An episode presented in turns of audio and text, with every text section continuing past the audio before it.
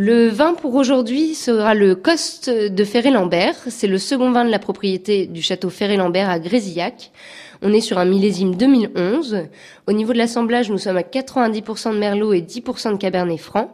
Un assemblage assez classique pour le côté de Saint-Émilion.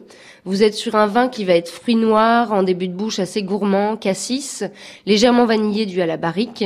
Et vous allez être sur la fin de bouche des notes assez fumées. Après, c'est un 2011, donc les tanins ont été relativement assouplis. Ça ira très bien sur une bonne viande rouge, sur de la charcuterie, des choses qui sont quand même un petit peu forts. Et au niveau du prix, nous sommes aussi à 9 euros.